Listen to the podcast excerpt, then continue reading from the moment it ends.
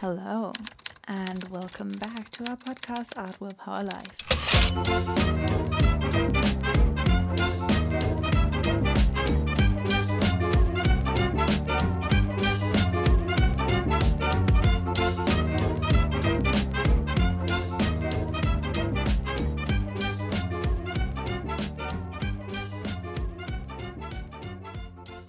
My name is Anna, and would you look at that, I'm back with more mythology. Last time we stopped at the letter B, so naturally, today we'll continue with C. Let's get right into it. Here's the first and incredibly cool one Wechselbalg, which directly translates to changing brat and is also called changeling which is actually quite common in Dungeons and Dragons. I googled it and the first suggestion was changeling D&D. Let's find out why they're so popular among DMs. They are the children of supernatural entities such as dwarves, trolls, or fairies who have been exchanged with human children. Why those entities do it? Well, there are multiple theories about that. Trolls, for example, just found a human upbringing more respectable, while fairy babies might need human milk to survive. Well, if that ever happens to your child, or if you think you may be a changeling yourself, this is how you can find out for sure. They grow very slowly and stay weak for a long time, usually can't speak, and are always hungry. Remember, they grow very slowly, but they sometimes have long beards and are far ahead in their development, so they might be able to play an instrument they were never taught or something. So creepy. Imagine walking into your child's bedroom and suddenly they start playing the violin or something. That that little thing. Yeah, sorry. All right, disclaimer for the following though. No, if you're still not sure, just beat your child and their mother will immediately come and exchange the children back. I can just imagine the mothers back then beating their children if they were slow with learning to speak or a bit stunted in growth. Great times, yeah. Oh, but you can prevent that whole exchange thing from happening by leaving an open pair of iron scissors next to your child's bed. That makes it so much better. All this reminds me of the horror movie Orphan. Let me know if you agree. The movie is, is, is great actually. You should you should definitely watch that.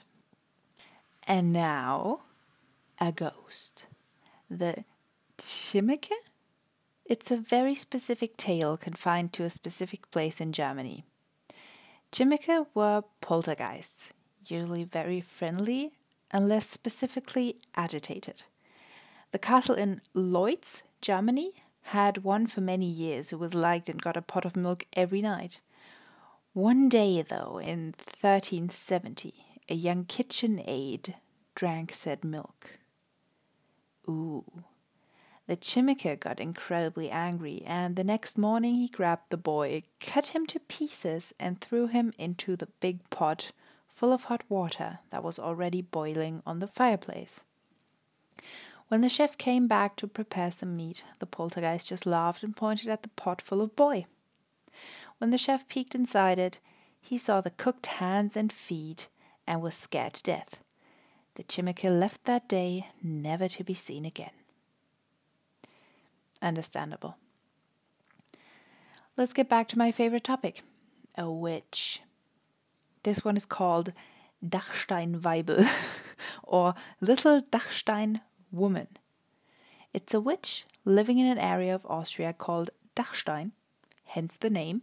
She's generally feared because if looks could kill, she's said to be a bad omen, and if you see her, you should basically run because you'll have some kind of bad luck that you can't escape.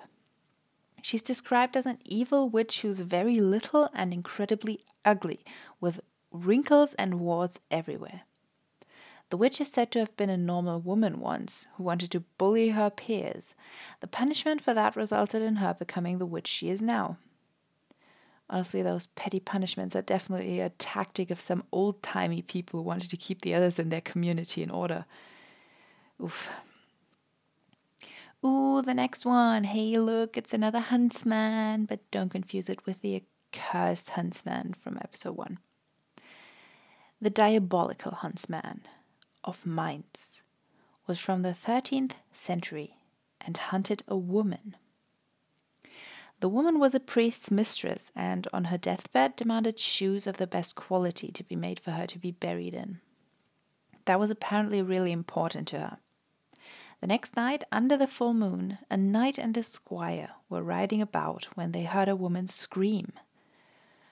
When the knight saw the woman, who wore only her fancy shoes and a shirt, he jumped off his horse and drew a circle on the ground with his sword, pulled the woman towards him inside the circle, and held her by her hair. Why he chose to do that, no idea. Suddenly, they heard a hunting horn, followed by the sound of hounds barking.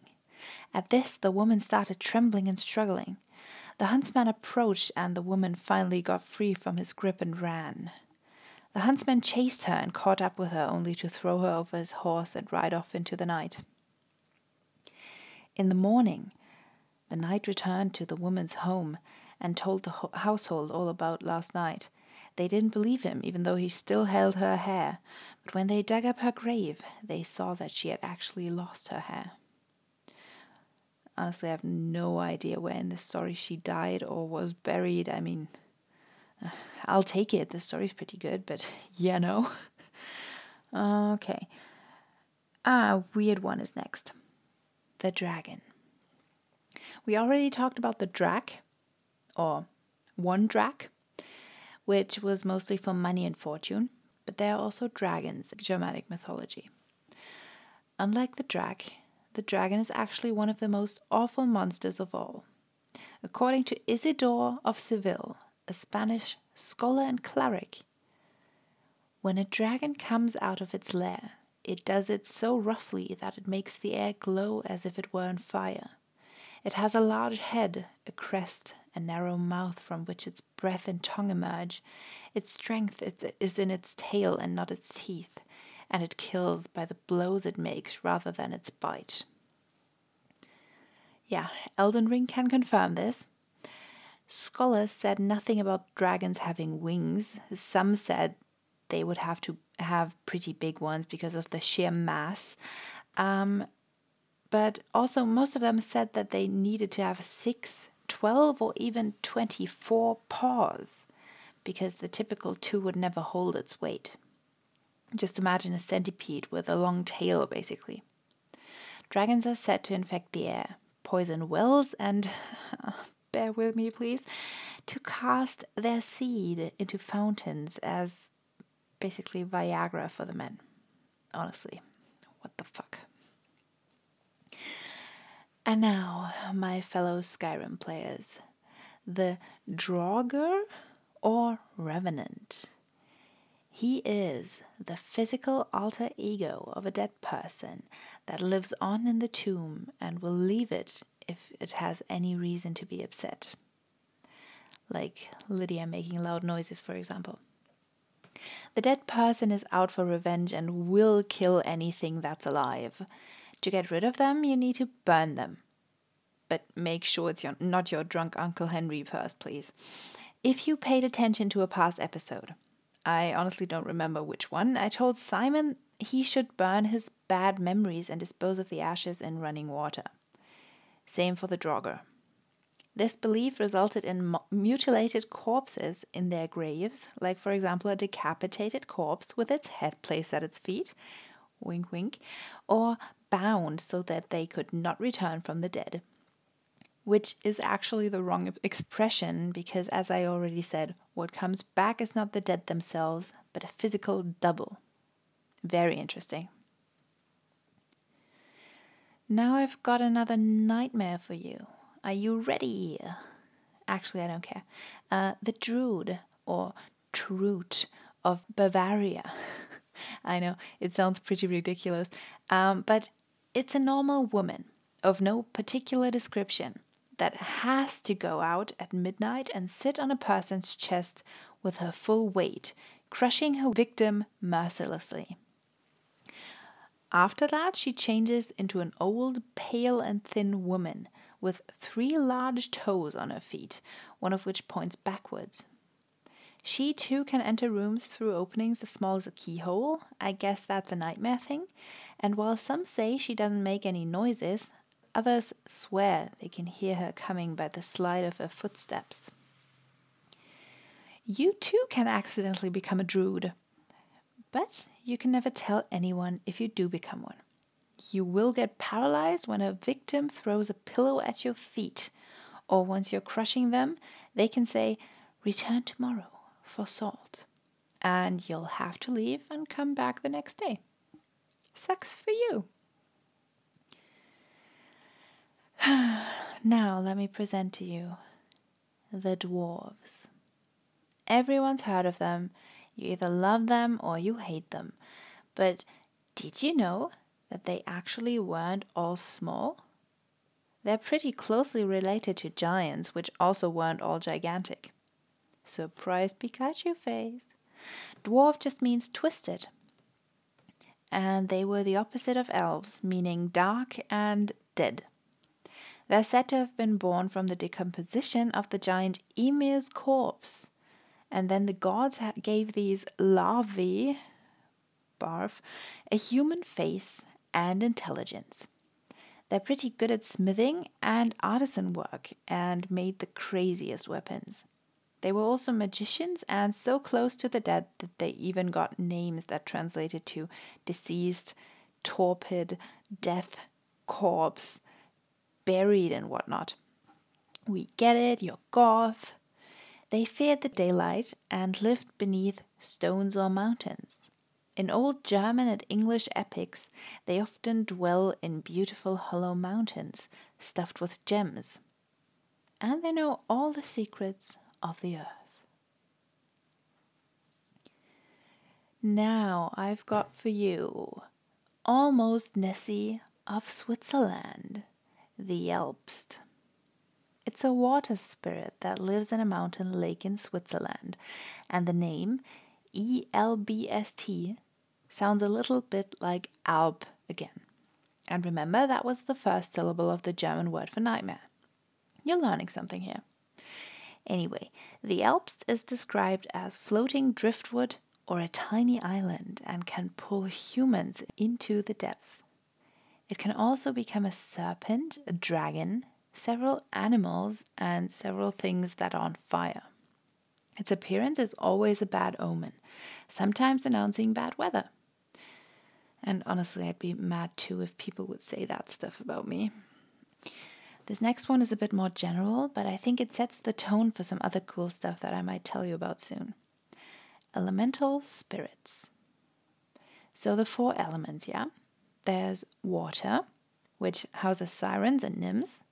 Nymphs? sirens and nymphs. Then earth, with pygmies, also known as dwarves or gnomes. Then there's fire, which houses salamanders, not the animals, or volcani, volcani, something like that. And last but not least, air, where the sylphs live. According to the Swiss physician Paracelsus, you may have heard of him, they have more subtle bodies than humans, which allows them to go through walls and other solid objects, like spirits. Makes sense. They all have the same needs as we do, meaning food, water, clothing, and even a hierarchy. And now I'll tell you about elflocks, another thing that I have already mentioned in episode 1 of Mythology. Elflocks are basically tangled or plaited horse manes. And if you happen to live in Germany and also own horses, look out for this sign. It usually means that there's some kind of spirit in your home. The German word for it, Weichselzopf is also a disease that used to befall humans all over, where the hair starts to tangle due to eczema or lice on the skin. Yummy! Don't worry, it's gone in most parts of Europe. And while researching elflocks, I stumbled upon some writing by the good old Jacob Grimm himself, and it was too good not to share. It's pretty hard to decipher, but I'll paraphrase. Don't hold me accountable for anything I say, please. Apparently, there's a name for people who want to harm their neighbors in a very specific way. That name is Bilmerschnitt. At midnight, those people get butt naked and walk over to their neighbor with a scythe bound to their foot, straight through their harvest. They also speak magic words that make everything harvested with their foot fly straight to their own barn. If the harmed neighbor happens to see the rest of the harvest on the fields and decides to pick that up and put it over smoke, then the Bilmerschnitt himself will dry out. Cool. A dry for a dry. Haha, sorry, you get it? Because an eye for an eye. Yeah, okay, sorry. Let's tap right back into somewhat more familiar territory. Elves. They're ancient and they were feared. They were pretty white, like white, white, and even kind of luminous apparently. They were very white and possessed the wisdom of magic and enchantment. The old High German name of the mandrake, which is Albruna, translates to elf secret. People used to offer them sacrifices, and since they were so incredibly pure, there's a Norse expression which translates to urinate that literally means to drive away the elves. I wonder if elves exploded when they had to pee. Anyway, if dwarves were the physical dead, elves were more like the spirits of the dead. And they were white. Did you know that in some parts of Germany there are 8 out of 12 months in a year without any weather at all? Don't quote me on that. Anyway, they were presumably even whiter than me after those eight dreadful months in Germany. Okay, I'm done shaming elves. I hope you enjoyed this episode. Thank you so much for listening. Hear you next time. Goodbye.